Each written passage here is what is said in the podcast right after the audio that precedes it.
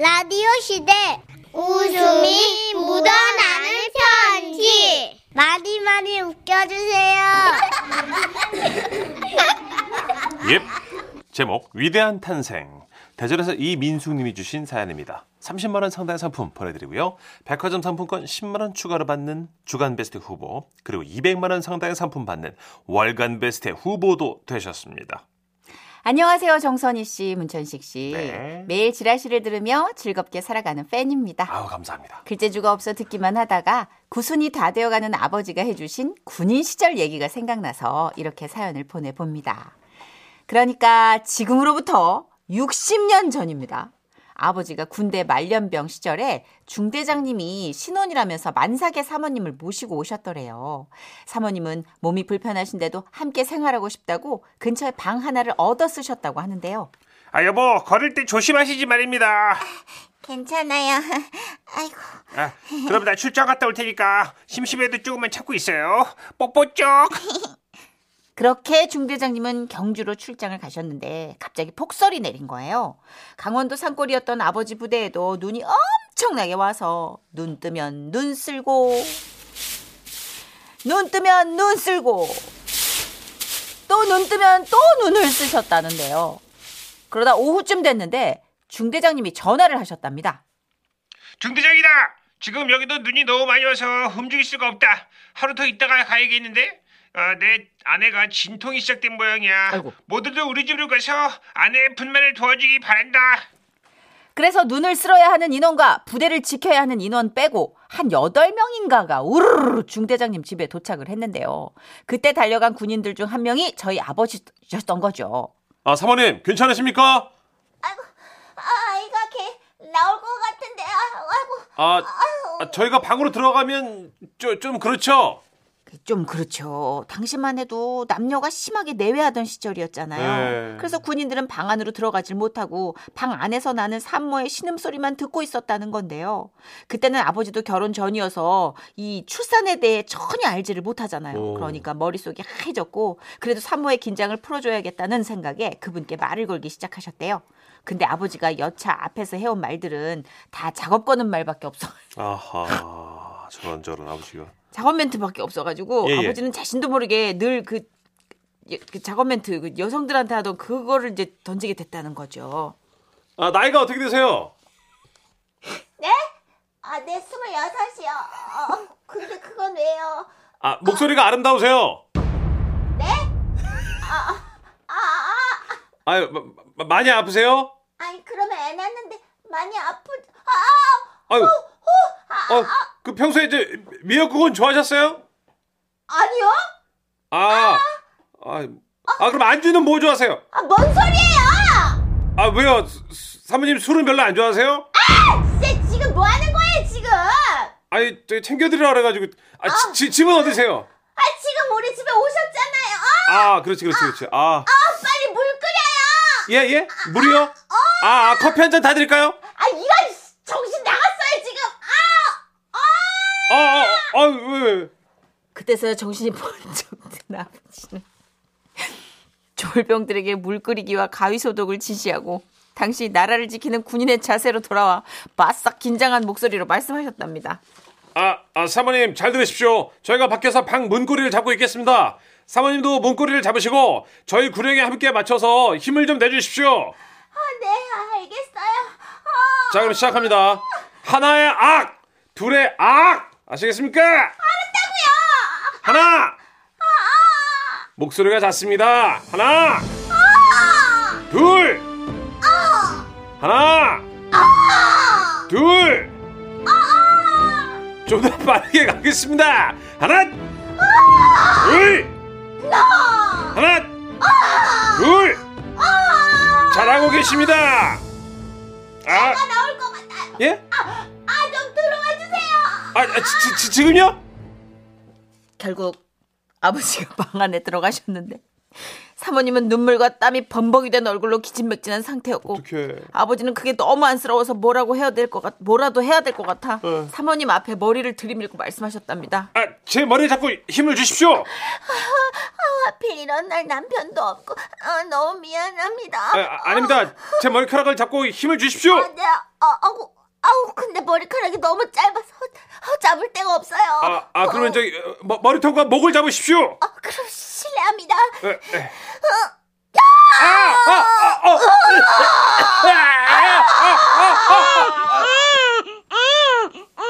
그렇게 둘이 비명을 지르다 보니 사모님의 치마 속에서 아기가 나오게 되고 아버지가 중, 중대장님을 대신해 탯줄을 잘랐는데요. 와.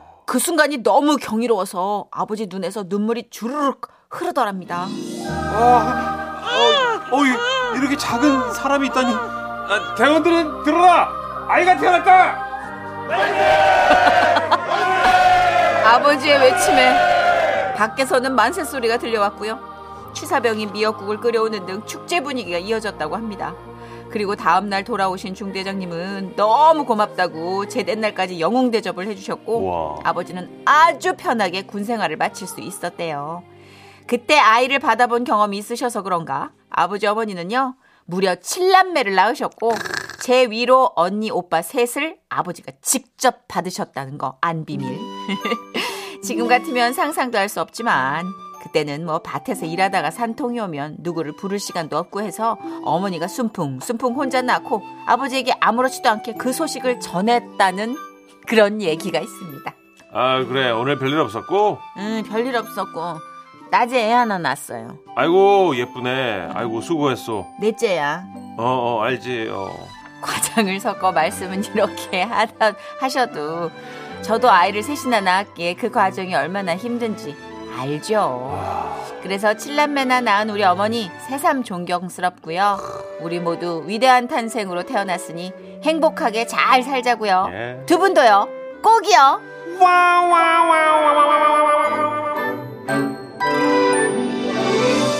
아, 아, 군대식 출산 호흡법이네요. 아. 3941님이 아, 산모 호흡에서 하나가 빠졌습니다. 마지막 구력은 붙이지 않습니다. 하나. 저기요 잠깐만 지금 아기가 나오는 마당에 뭘 아까 뭐 소리가 작습니다. 아 진짜. 아이고야. 어 목이야. 유격하는 줄 알았네, 그죠? 아 2979님 아 뭐야 크크크크 진통 소리 내실 때 닭인형 누르는 줄 알았어요. 네. 하나에 아 둘에 아 그 있잖아요. 아 하는 아, 닭. 똑같아, 똑같아. 이거 누르면 닭인형. 네. 아 근데 이게 지금 어 하나 지금 출생 에, 출산을 한 느낌이에요. 그쵸. 약간 이게 뭐랄까 네. 몽롱하네요. 어, 비명을 하도 고생하셨어요. 보니까. 근데 그때는 진짜 이 산부인과로 안 가고 집에서 출산하신 분이 많았대요. 그랬대요. 60년 전이니까. 그렇죠. 그러니까 얼마나 진짜 생명을 걸고 음. 아이를 출산하는 거겠어요. 6873님도 나름대로 중부장님의 부인을 배려하셨다고. 그 아, 칠- 중대장님? 네. 음. 그리고 칠남매라니 금슬 좋으신 부모님이시라고. 그러니까 지금은 모르겠는데 그때는 무조건 또 동원이 되잖아요. 네. 그쵸. 군인들이. 네. 그러니까 이런 일도 사실은 병원에 가야 마땅한 일인데 군인들이 다 장병들이 동원이 돼가지고 맞아요. 맞아요. 아니 그 20대 청년들 아니에요. 그럼요. 그 청년들이 무슨 아기를 낳는 장면을 봐. 아기를 받아보기로 했어. 얼마나 놀랬겠어. 모르죠. 그리고 상사지. 네. 그러니까 얼마나 긴장했겠어. 조심스럽고 또. 어, 아. 난그 자리에 계셨던 분들 너무 안타깝고 안쓰럽고 그래요. 어, 근데 아까 뭐 머리 잡고 목 잡고 그랬잖아요. 네. 5284님. 맞아요. 옛날에는 아빠들 머리카락 많이 뽑히더라고. 그러니까 산모들마다 결이 다 다르대요. 그래서 네. 그 분만을 하신 분들 얘기를 들어보면은 예. 분만 에 임박한 산모들의 자세가 진짜 다 다르고 그쵸. 욕하는 분들 있고 맞아요. 네, 남편한테 엄청 욕하는. 기도하고 우는 분 계시고 어. 그 아이처럼 계속 칭얼거리고 몇 시간을 남편을 들들들들 볶고 계시다가 나을 때는 정말 10분도 안 돼서 순풍 나는 분이 아, 계시고 그쵸, 그쵸. 그러니까 정말 엄마들마다 천태만상이라고 그러더라고요. 어, 6092님도 아우 너무 웃기다. 나도요 집에서 둘을 출산했어요. 진짜요? 내 나이 67세. 어. 아우 내 남편은 옷이 터졌어요. 어. 그러니까 약간 그 분만 과정에서 분노가 올라오는 것 같아요. 그쵸. 어? 예, 고생은 왜 나만 하나 이런 어, 나만 이렇게 아픈 거야? 약간 그 원망이 남편한테 쏠리나 봐. 그러니까 네. 그쵸. 머리를 뜯고 옷을 찢고. 자, VOS의 노래 준비했습니다. Beautiful Life 듣고 올게요.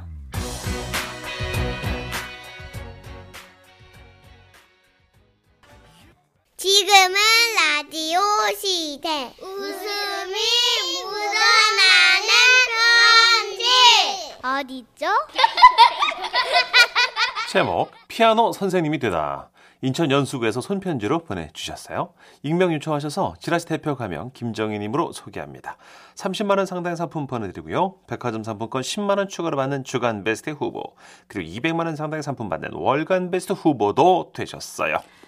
안녕하십니까. 정선희 씨, 문천식 씨. 네. 제가 내년이면 70이 되니 이것도 꽤 오래전 일이 됐네요. 저는요, 중학교 들어가면서부터 엄마를 졸라서 피아노 레슨을 받았어요. 우와. 하지만 다들 아시다시피 그 시절엔 피아노를 배운다는 거 쉬운 일 아니었죠. 헉, 그쵸? 그럼요. 예. 집에서 더 이상 뒷바라지를 해줄 수 없다고 하셨거든요. 아이고, 너 이제 피아노 그만 배워라. 엄마, 나 이제 악보 들어가려고 하는데. 아우 시끄러. 이 시국에 피아노는 무슨 피아노야. 나중에 여유 있어지면 다시 가르쳐 주든가 할게. 배우다 말고 또 배우다 말고 이거를 반복하다 보니까 실력이 그냥 그저 그랬어요. 예. 그렇게 고등학교를 졸업하고 몇 년이 지났는데요. 서울에서 작은 포목점을 하는 이모께서 연락이 온 거예요. 예, 정희야, 너 선 볼래? 에? 갑자기요? 엄청 괜찮은 사람이야. 내가 딴 사람 중에 아까워서 너한테 연락했어. 서울에 아주 유명한 사립대 나온 엘리트 중에 엘리트란다. 아, 그런 사람이 저랑 왜 전 고등학교만 나왔는데요. 어, 얘는 그게 뭐가 중요하니? 그 사람은 괜찮대요? 내가 말 잘 해놨으니까 너는 나오기만 하면 돼. 무슨 말을 잘했나요? 어, 그래, 그래, 끊는다. 여보세요? 여, 여, 어, 어. 정말 부담스러웠지만, 아우, 이모의 등살에 못 이겨 맞선에 나가기로 한 겁니다. 이모가 전날 밤 또 전화가 왔어요. 예, 정희야, 너 지금부터 내가 하는 말 잘 들어. 너는 지금부터 피아노 선생님이야. 여대 피아노과 나와서 지금 피아노 학원 운영한다고 내가 해놨거든. 너 피아노 잘 치잖아, 그지? 그럼 이모는 바빠서 이제 끊는다. 저는 졸지에 피아노 선생님이 됐고, 하는 수 없이 일단 맞선 자리에 나가서 상대방 남자한테 솔직하게 말해야겠다고 생각을 했죠. 그리고 맞선 날 커피숍에는 각자의 이모와 함께 네명이 만났고 어. 커피 한 잔씩 마신 이모들이 빠지고 저희 둘만의 시간이 된 거예요. 그 남자가 저에게 꺼낸 첫 마디는요. 아 학원은 잘 됩니까? 저는 심장이 쿵 내려앉는 것 같았고 얼굴이 달아오르는 것 같았습니다. 야 이거 무슨 말을 어떻게 해야 되나 라고 고민하던 차에 그 남자가 이어서 얘기했죠. 학원이 규모가 어느 정도 되죠? 아 오해하지 말고 들으세요. 아무래도 알아둬야 하니까. 아, 제 친구 아내도 여대 피아노 여대에 나와서 피아노 학원을 하거든요. 어, 들어보니까 수입이 쏠쏠하던데요. 아. 아내가 그 정도 벌으면 남편은 편하죠. 예, 제 친구 놈은 회사에 그냥 지 용돈 벌러 다니더라고요. 어. 어, 진짜 별로인 연기 너무 잘해. 제가 말할 틈도 없이 질문을 해대는 거예요. 오. 그런데 말을 듣고 보니 이 사람도 회사에 용돈 벌러 가고 싶어서 나왔나? 하는 마음이 들어서 괜히 맘 상하더라고요. 음. 그래서 대답했죠. 아, 네. 방학이 다가와서 그런지 학생이 느- 늘어나네요. 아무래도 보조 선생님도 하나 더 써야 할 것 같아요. 예. 아 정말요? 우와. 아, 미쳤다, 미쳤어. 내가 지금 뭔 소리를 하는 거야. 정신이 없었지만 저도 모르게 그냥 막 자연스럽게 거짓말이 술술 나오는 거예요. 아 그러면 전공은 피아노신 거예요? 아, 네. 아, 피, 피아노를 전공했어요. 어. 아, 뜨거. 아유, 아유, 아유, 괜찮으세요? 아, 어, 네. 어, 목이 많이 타신가 봐요? 아, 네, 괜찮습니다. 어, 예. 그럼 혹시 피아노 학원은 위치가 어디 쪽이죠? 위치, 위치는 저, 저, 아, 저 저희 동네입니다. 아, 정말 실력이 좋으신가 봐요. 동네에 그렇게 소문이 나서 학생들이 몰릴 정도면 와. 네. 아, 뭐 어쩌다 보니까 그렇게 됐어요. 예. 오. 뭐그 소문이라는 게 또 제가 막는다고 막아지는 게 아니니까. 와, 멋있으시네요. 아, 뭔 헛소리를 하는 거야. 제 자신을 막아보려 했지만 입이 막 자동적으로 뻐끔뻐끔 말을 하고 있는 겁니다. 어, 그러면 피아노 학원은 몇 평이에요? 100평? 100평이나 된다고요? 100평 좀 크죠? 예, 큰 거죠. 그거 너무 크죠. 100평을 하고 싶었는데 네. 아우, 그건 너무 좀 과하고 관리하기 힘들어서 50평. 야, 그래도 너무 대단하시다. 아, 그럼 피아노는 몇 살 때부터 치신 거예요? 아, 중학생 때부터요.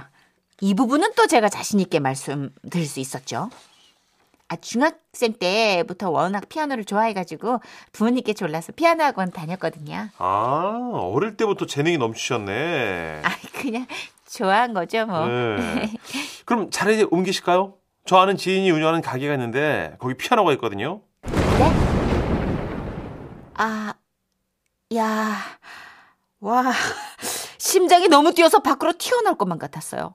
어떻게든 그곳에 가는 걸 막아야 했지만, 어머, 정신을 차리고 보니 제가 그 피아노 앞에 앉아 있는 거예요. 어, 여대 피아노 학과를 졸업하시고 선생님으로 활동 중인 아, 피아니스트 어, 김지영이 양입니다. 아, 박수로 청해 주시죠.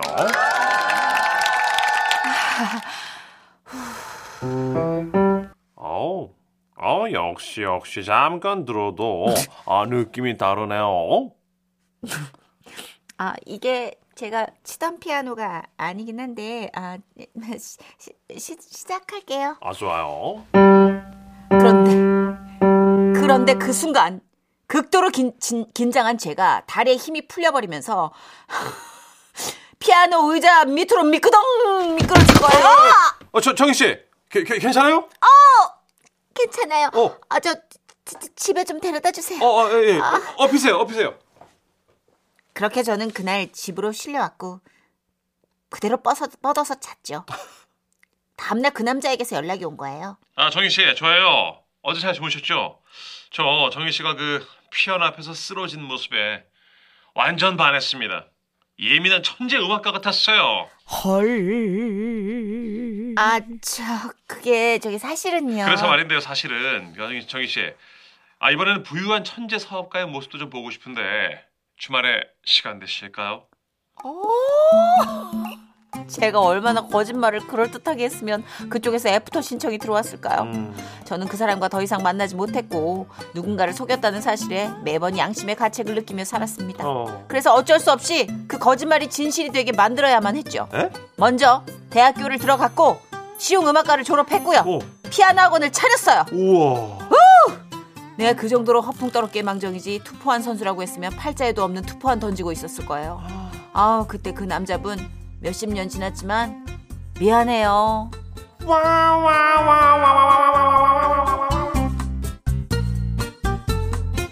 아니 뭐 크게 미안해하실 것 없이 그분도 약간 벨룬데요. 아, 그래요? 예, 너무 벨룬데. 아니 천재적인 사업가 모습을 보려고 그 피아노건 규모 보려고 온다는 거 아니에요? 아유. 난 딱 느낌 오던데 이 김정희님이 너무 착해, 너무 착해, 그죠. 너무 착해 진짜. 남자분이 약간 그 속세에 좀 쩔어 있는. 네. 맞아요. 네. 선을 많이 보게 되면 아무래도 노골적인 질문을 피할 수 없다고는 하는데 그 시절에는 또 더 그랬겠죠. 그래서 결혼을 전제로 만나는 네. 만남이니까. 네, 네. 네. 김정희님 진짜 너무 정직하시다. 어떻게 그렇게 거짓말로 둘러대고 그게 평생 걸려서 대학교를 들어가고 실용음악과를 네. 졸업하고 선생님이 되시냐? 거짓말을 열정으로 덮어버리셨어요. 와. 그러니까 아, 진짜 대단하시다. 근데 물론 찔리긴 찔리는데 이 거짓말이라는 게 음. 한번 물꼬가 탁 트이면 네. 정말 너무 청산유수로 뻔뻔하게 던지게 되는 게 거짓말인 것 같아요. 그렇군요. 그래서 허언증이란 게 거짓말에 자기가 걸려 넘어지는 거잖아요. 아, 얘기하면서 우와. 자기가 진짜라고 믿고 어. 그래서 눈물 흘리고 분노하고 저런 저런. 거짓말이 그렇게 위험한 뇌에 진짜 치명적인 그런 행위인 것 같아요. 어. 왜냐면 거짓말을 자주 하는 사람들은 보면은 자기가 진짜인 줄 알고 믿어요. 음, 스스로를. 음, 그렇게 중독이 돼 버리는 거지. 네.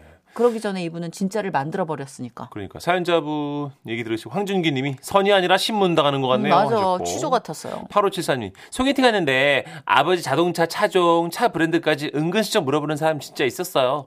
아, 이때요. 되게 어. 노골적이래요, 질문이. 7349님. 네. 저도 소개팅 하는데 주선자가 여성분한테 제가 거의 준재벌이라도 되는 것처럼 말을 해가지고 그에 맞춰서 행동하느라 정말 애썼습니다. 아이고야. 근데 저기 준재벌이 어느 정도로 써요? 난 진짜 그걸 잘 몰라서 되게 식은땀 났거든요. 오. 저희도 모르겠어요. 저희도 모르죠. 주변에 없으니까. 준재벌은커녕 준주르준준 준재벌도 못 돼가지고 스케일을 몰라.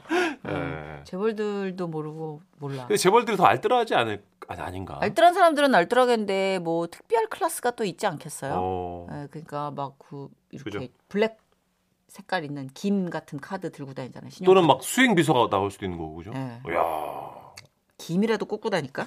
아 이거 블랙 카드야, 막 이러면서 한도 없어. 한데 노래를 한 곡 듣죠. 마마무예요. 예, 예. 피아노맨.